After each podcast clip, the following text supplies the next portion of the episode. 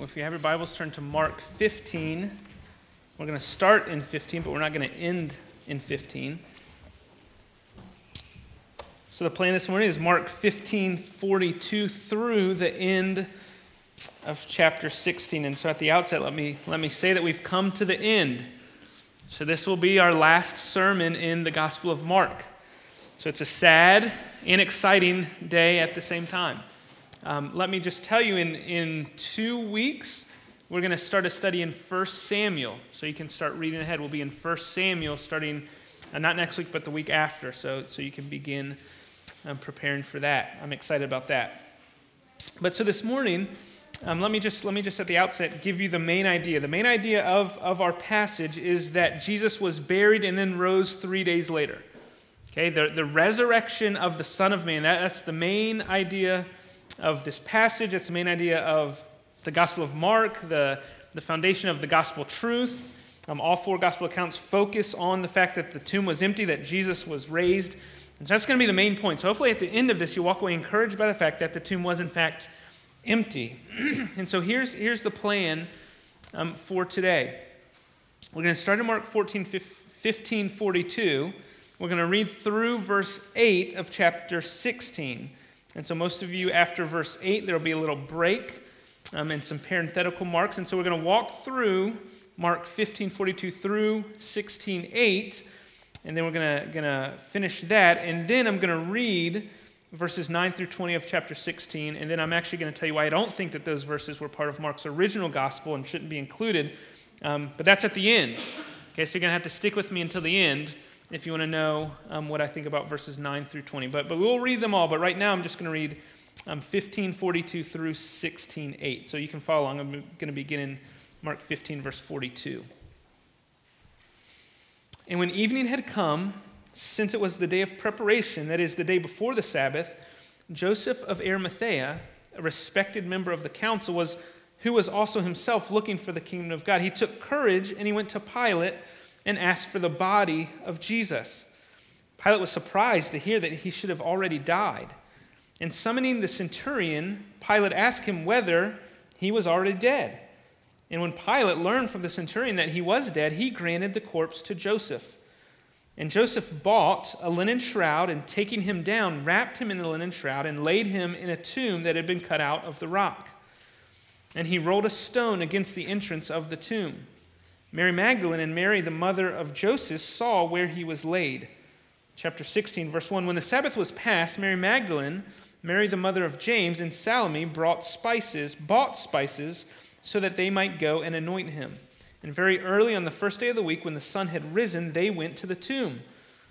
And they were saying to one another, Who will roll away the stone for us from the entrance of the tomb? And looking up, they saw that the stone had been rolled back. It was very large. Verse 5 And entering the tomb, they saw a young man sitting on the right side, dressed in a white robe, and they were alarmed.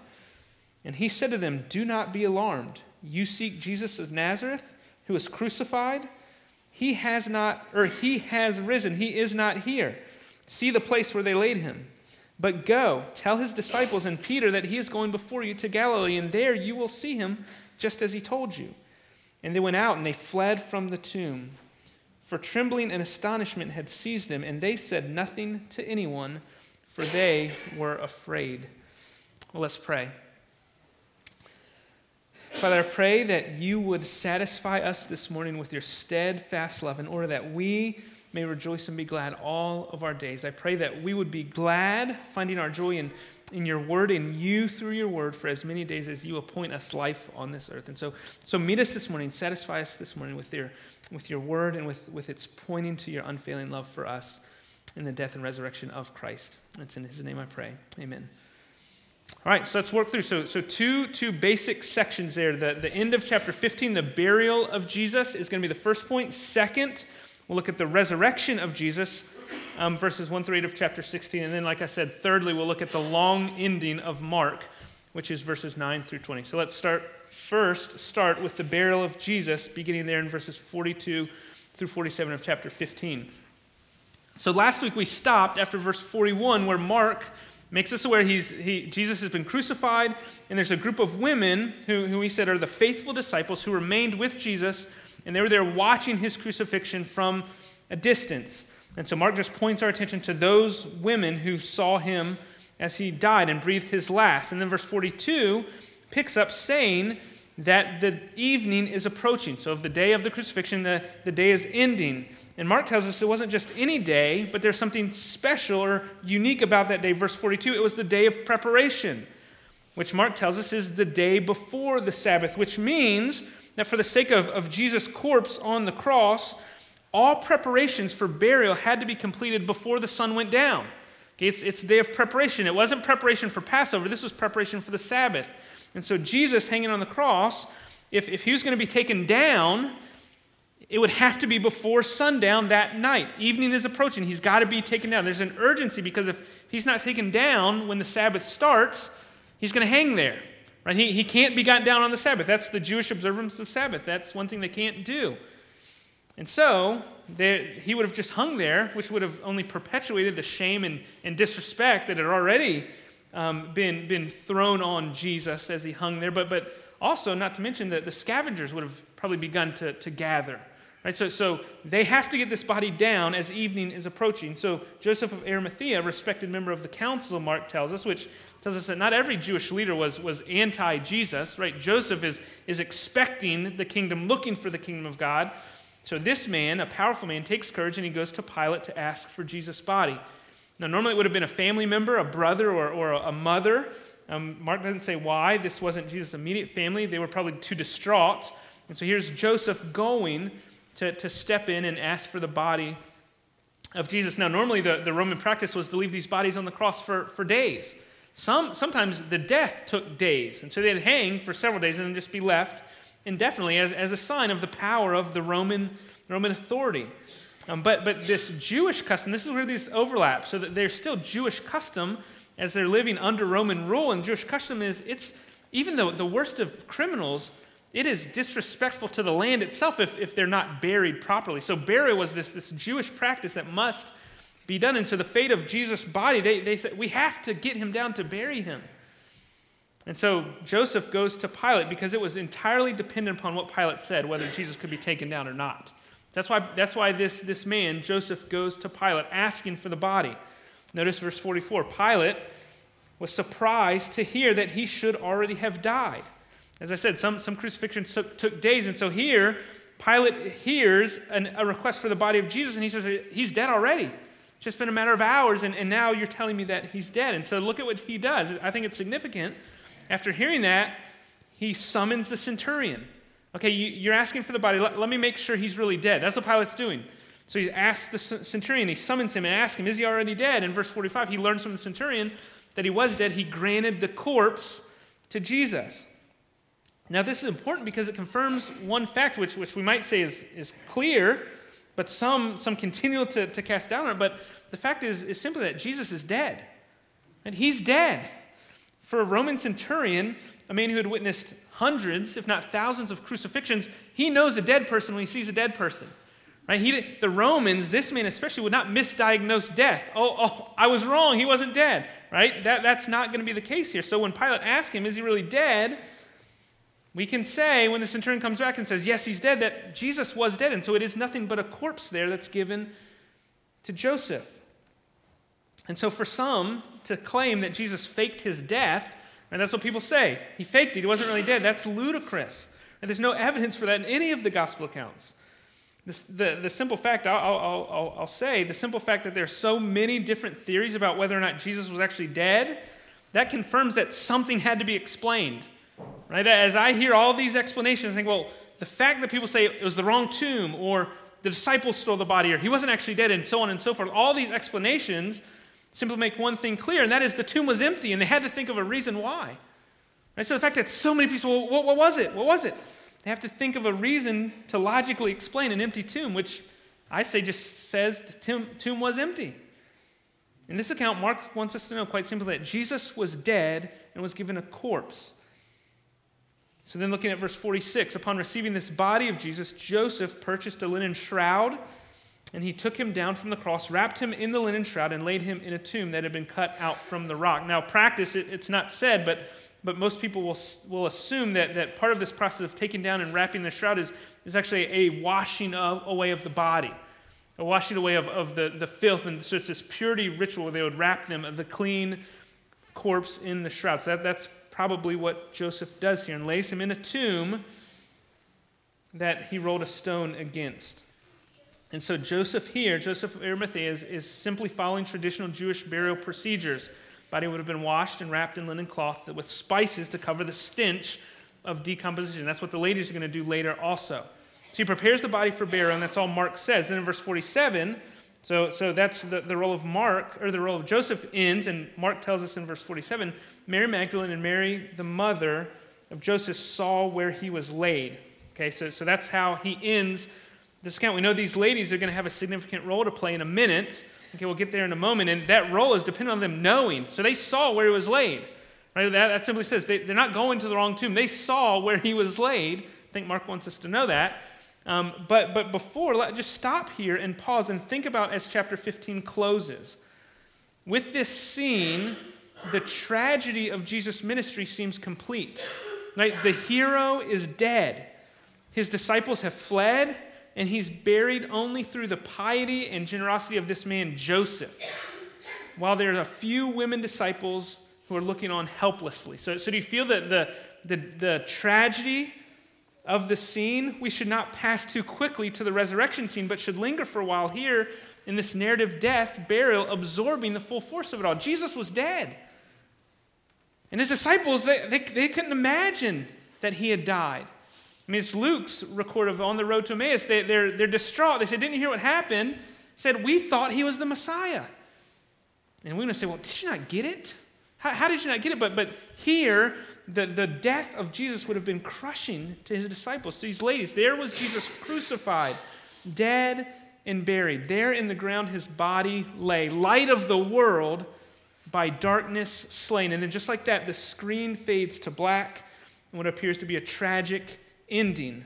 The scene closes, scene out. Just let it rest there. That the hero is dead. But then that leads us to the next section. We don't want to stay there too long. Verses 1 through 8 of chapter 16. The resurrection, verse 1, when the Sabbath was past, which means the Sabbath ended at sundown on the Saturday night. So, so sundown on, on Friday to sundown on Saturday. That was the Sabbath. So as soon as the sun goes down on Saturday night, the Sabbath was passed.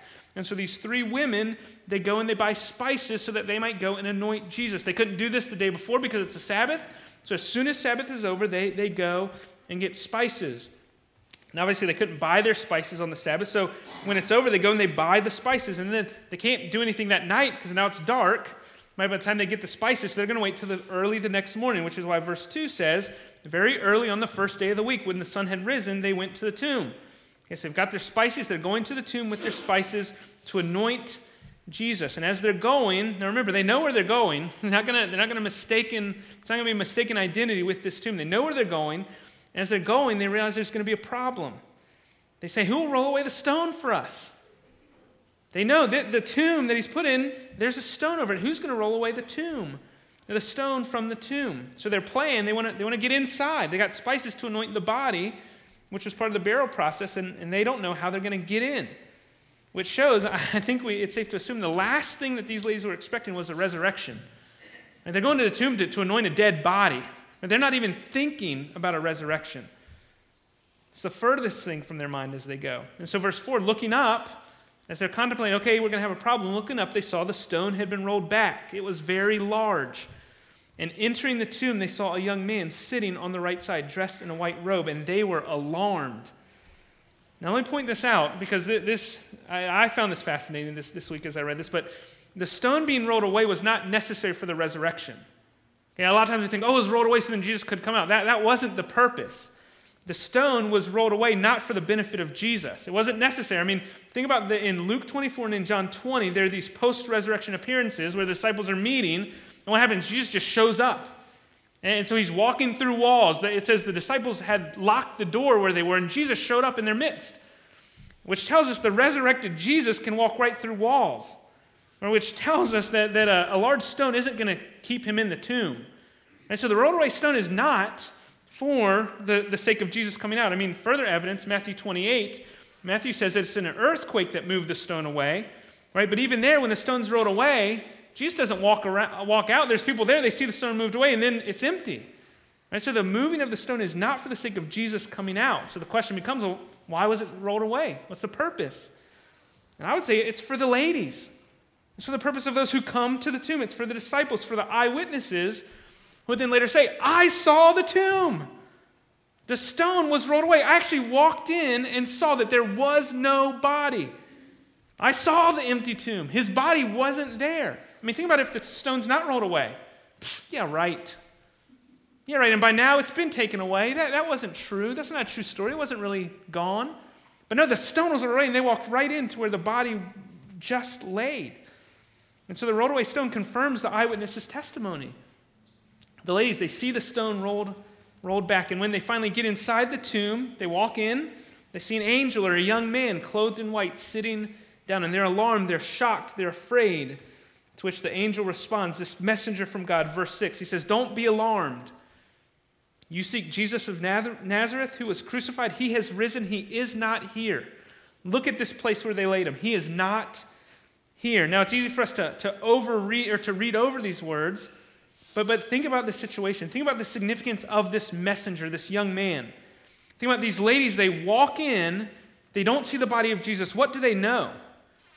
What do they know if this young man is not there, this messenger from God, this divine messenger? All they know is it's empty and Jesus is gone. And then the questions probably start to arise. Well, what happened? Let's look for footprints. What happened? Why is there not a body here? And so they could not rightly interpret what had happened if God's revelation had not accompanied this act. The messenger is there who rightly interprets what happened. They needed God's interpretation of what had taken place. So here, this messenger tells them he's not here, he has actually risen. Right? That's God interpreting the empty tomb for them. One commentator puts it this way The empty tomb alone is not proof of the resurrection. It only invites the question what happened to the body of Jesus? Through the centuries, skeptics have answered in a variety of ways. The disciples took the body, the Jewish or the Roman authorities took possession of it, the women went to the wrong tomb, Jesus somehow survived and escaped the tomb. These claims are all answered decisively by God's own explanation delivered through this messenger. He was raised. God declared what happened. We don't need anyone else's testimony. The great reversal had taken place. These ladies, the first witnesses to arrive and see this empty tomb, God declares through his messenger the tomb is empty because Jesus rose from the dead. The body you came to see, the corpse that you came to anoint, is not here. Jesus isn't here, he is actually alive. And after this message, the, the messenger gives them orders, verse 7 But go, don't stay here. Go, tell his disciples and Peter that he is going before you to Galilee. There you will see him as he told you. Did you notice that? Tell, tell all the disciples, tell his disciples, and, and tell Peter also that he's going before you to Galilee. There you'll see him. And this is all the way back in, in Mark 14 when Jesus predicted the falling away of the disciples and Peter. In 14, he says, You're going to all fall away, for it is written, I'll strike the shepherd, the sheep will be scattered. But in 1428, Jesus says, But after I am raised up, I will go before you to Galilee. That, that's what he's referring to. The, the messenger saying, He told you he's going to be raised and go to Galilee, so go to Galilee. That's where he's going to meet you. And so the angel tells the woman, Convey that message to the disciples and to Peter. Tell the disciples, he says, and don't forget Peter. Be sure you tell Peter that the weeping, downcast, betraying Peter, make sure he hears to go to Galilee too. Be sure and tell Peter that, that he's still in, he's still on the team. Make sure Peter hears this. His unfaithfulness hasn't altered the faithfulness of his Lord. Tell Peter. Tell him, go to Galilee, and there they will see not a messenger, there they will see the risen Christ. So Get to Galilee and get on it. Tell him. And so, upon hearing this news, look at verse 8, the women's response. And they went out and they fled from the tomb, for trembling and astonishment had seized them. And they said nothing to anyone, for they were afraid. Now we know from other gospel accounts these ladies do eventually go and tell, right? But here, all Mark says is they go away and they're afraid and they didn't tell anyone. So Mark records that their, their fear is, is their sense of fear is, is what Mark leaves us with. They leave their encounter with the angel with fear and trembling. And so, having had this personal encounter with a messenger from God and, and a life changing, history changing message of resurrection, verse 8 leaves us wondering. So, they're afraid and they don't go tell anyone. Well, would these, would these women, these faithful disciples, would they go and tell? So, if Mark just, just leaves us hanging there. So, there is verse 8, what, what someone called the, the ending of Mark curtain close, end of story. So, I think it's obvious Hopefully, you feel this. It's obvious why a lot of people take issue with Mark's gospel actually ending at verse 8. Do you feel that? What a bad ending. Just an abrupt ending. I mean, I mean, they will say every other gospel account has a, a, a post resurrection encounter where Jesus meets with at least someone. So surely Mark meant for his gospel to end with, with a resurrection appearance or something. Why would Mark end his gospel this way? Let me give you a few reasons why I think it's probable as strange as it seems that this is the way that Mark intended to end his gospel. So I do think, I think Mark 8 is the last verse of Mark's written gospel. And so I'm going to give you the reasons why. First reason, the beginning of Mark. I think the beginning of Mark is a reason. So, so if we're thinking about, oh, well, it doesn't end like other gospels, well, Mark's gospel doesn't begin like other gospels either. Have you ever noticed that, that Mark is never read on a Christmas Eve service? Why? What's missing from the Gospel of Mark? The entire birth narrative, all the events surrounding his birth, it's not in Mark. It's as if here comes the verse 1, the beginning of the gospel of the Son of God, and there was John, a voice crying in the wilderness, popped on the scene, John the Baptist, preparing the way of Jesus. And then the first mention of Jesus is, and he was baptized by John. Right, so it's an abrupt ending, not a traditional beginning, an abrupt beginning, different from all the others. And so, why can't his gospel end different from all the others, right? So, so I think the abruptness of Jesus shows up, he's off the scene, and, and it ends. I don't think that's unfathomable. Second reason, the, the fear theme or the astonishment theme. I'm going to quote commentator here. He writes In point of fact, the present ending of Mark, there in verse 8, is thoroughly consistent with the motifs of astonishment and fear developed throughout the gospel. These motifs express the manner in which Mark understands the events of Jesus' life. In verse 8, the evangelist terminates his account of the good news concerning Jesus by sounding the note by which he has characterized all the aspects of Jesus' activity his healings, his miracles, his teachings, the journey to Jerusalem. The account of the empty tomb is soul shaking, and to convey this impression, Mark describes in the most meaningful language the utter amazement and overwhelming feel, feeling of these women. In other words, Okay, long story short, this closing, instead of being quite unlikely, it is actually a likely Markan ending. Right? Everything else in the life and ministry of Jesus is, is this fear and amazement, every aspect. That the characters, the human characters, are, are struck with fear and awe. They encountered a mighty act of God and they could not believe it. And they could only go away in fear. And so, so it's fitting with this, this theme that runs throughout for Mark to just end there Number three, third reason, this is my last reason, I think one of the most common, or not common, most convincing. This ending leaves the reader confronted by the witness of the empty tomb. And so we read and we counter it, and, and there's a lingering question well, what's next? What's next? As readers, when we come to this abrupt ending, we're left wanting more. And I think that by ending this way, Mark is saying, Reader, it's on you. The tomb is empty. You've been given a command. What are you going to do? And I think, I think Mark leaves this this way so that we might feel the weight of the question. I mean, it says Mark is as if Mark is saying, as readers, you've seen and heard all that I've told you about the gospel of Jesus Christ, about this man, about his life, his teaching, his healing, his suffering, his death. But last, and certainly not least, you have seen the empty tomb. How will you respond, reader? I, mean, I don't think that's unlikely of Mark to end it with just this lingering, so that we are left, his earlier readers and us, left thinking, okay, he's risen. And I have a job to do. I've got a commission. I've got to go tell everyone about the empty tomb, about the Son of Man who's not dead anymore. And so it puts the onus on us and urges us to respond. And so I, I think that's a possible and even likely ending for Mark. Well, let me, let me move on to this last section. Let me read verses 9 through 20. You can follow along as I read. And so I'm going to read this longer ending, and then I'm going to argue, give you evidence against why I, against this longer ending being original. Okay, so, so let me just say, this week I, I read more about these verses than I've probably read about any verses. Right? So, so there's tons of debate around this. When I, when I started the week, I thought, how could anyone believe that these are part of the original? Right? Now I'm at the point where I heard, I read lots of articles arguing convincingly that these should be included. So I don't, I still don't believe them, but at least I say, oh, I can see the reasoning. Okay, so if, if you, maybe your Bible doesn't have any footnotes, and you say, well, why wouldn't I consider this? Right? This, this is a complicated issue, and I'm happy to, um, to disagree with you over this. Okay, this is not an, an, issue to break fellowship over or anything like that. Okay, so hear me say that. I, I hold my position loosely. All right, there, there are some issues that it's, that it's wise to hold loosely. Like if you ask me up the end times, right, that's a loose, loose topic. But so, so that's here.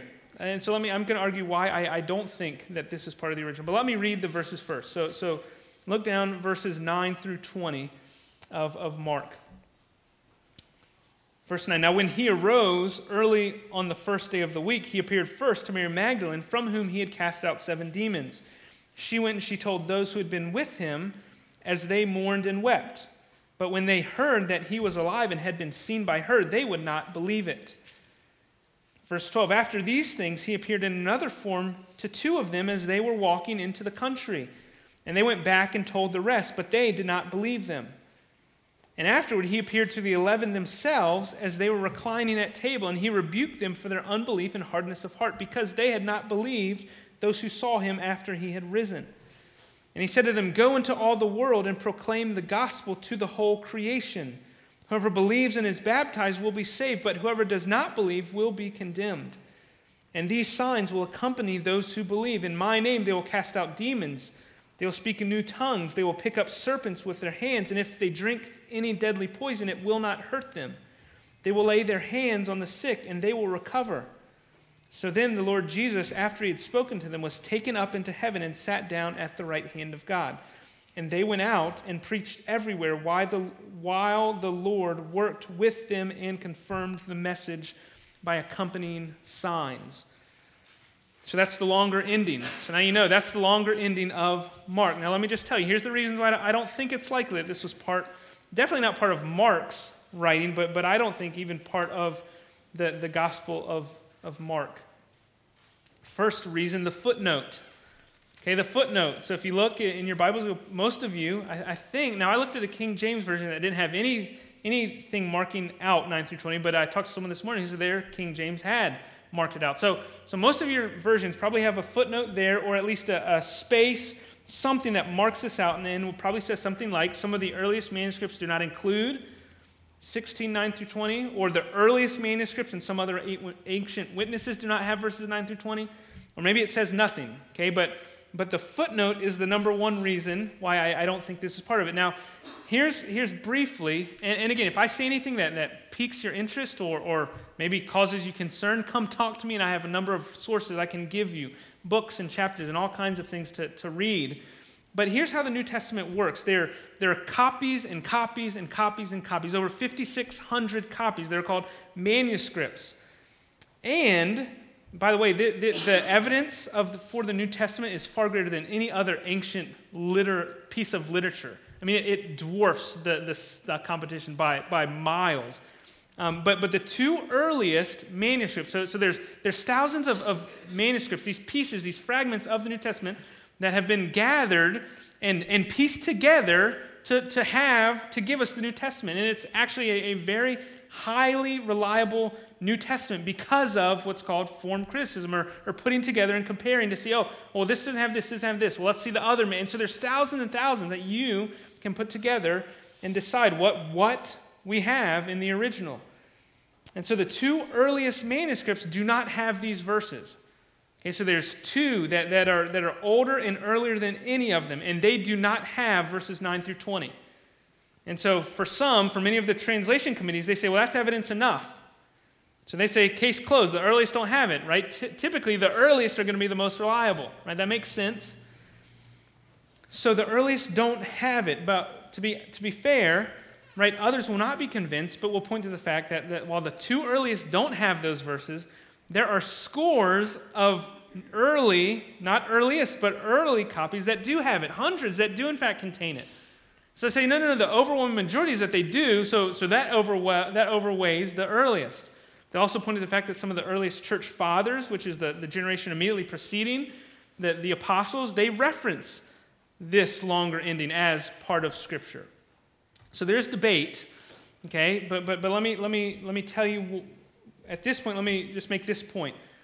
This, this issue here, okay, there's this place and one other place in the New Testament where this is an issue. There are only two passages that have this kind of, of, of dis- discrepancy. Okay, so that's pretty remarkable.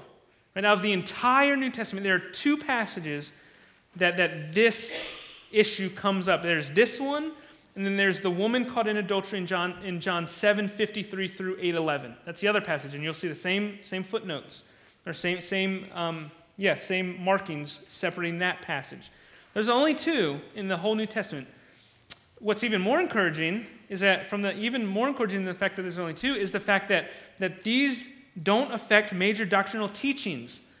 Right? So if you think about the woman caught in adultery, that is a biblical passage saying, let him without sin cast the first stone. And that's a biblical teaching.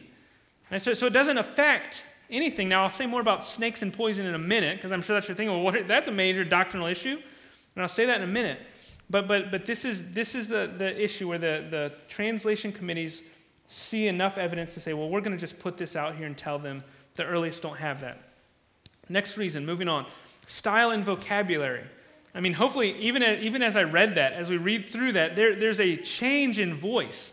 And it just reads differently. I mean, maybe that's subjective, but, but it just comes across weird, different. Style and vocabulary are not the same here as in the rest of the Gospel of Mark. So if you read some of, some of the scholars, they'll say language and vocabulary here is used here and nowhere else in Mark's Gospel, which shows a clear change in author. Another reason, awkward transition. So if you see there in verse 9, Mary Magdalene is mentioned as the first one Jesus appeared to on the first day of the week, when earlier in verses 1 through 8, right, Mary Magdalene was there, but there were two others there. So this is an awkward transition, whereas verse 8, it talks about these women, the, the focus is on them, they, they were afraid, and then all of a sudden, verse 9, the subject changes to Jesus. And it's an awkward translation, transition. It's a strange shift. And notice there, Mary Magdalene is identified as the one who had seven demons cast out, which the author seems to be assuming that, that we've heard of that when Mark has made no mention of a demon being cast, seven demons cast out of Mary Magdalene. But the author, the, whoever wrote that, assumed, yeah, you, you know, Mary Magdalene, the one who had seven demons cast out? Mark never mentioned that encounter. In, in fact, Mary was first brought up in, in Mark 15, verse 40. And then lastly, a patchwork ending. Much of this longer ending seems to be a compilation of a post resurrection appearances that come from other gospels. So look at verses 9 and 11. If, if you write down John 20, 11 through 18, John 20 has an appearance to Mary Magdalene. It seems like the author's just you summarizing what happened there in John 20. Or verses 12 through 13. I mentioned earlier the road to Emmaus that Luke records in, in Luke 24 seems to be the summary summarized in verses 12 and 11.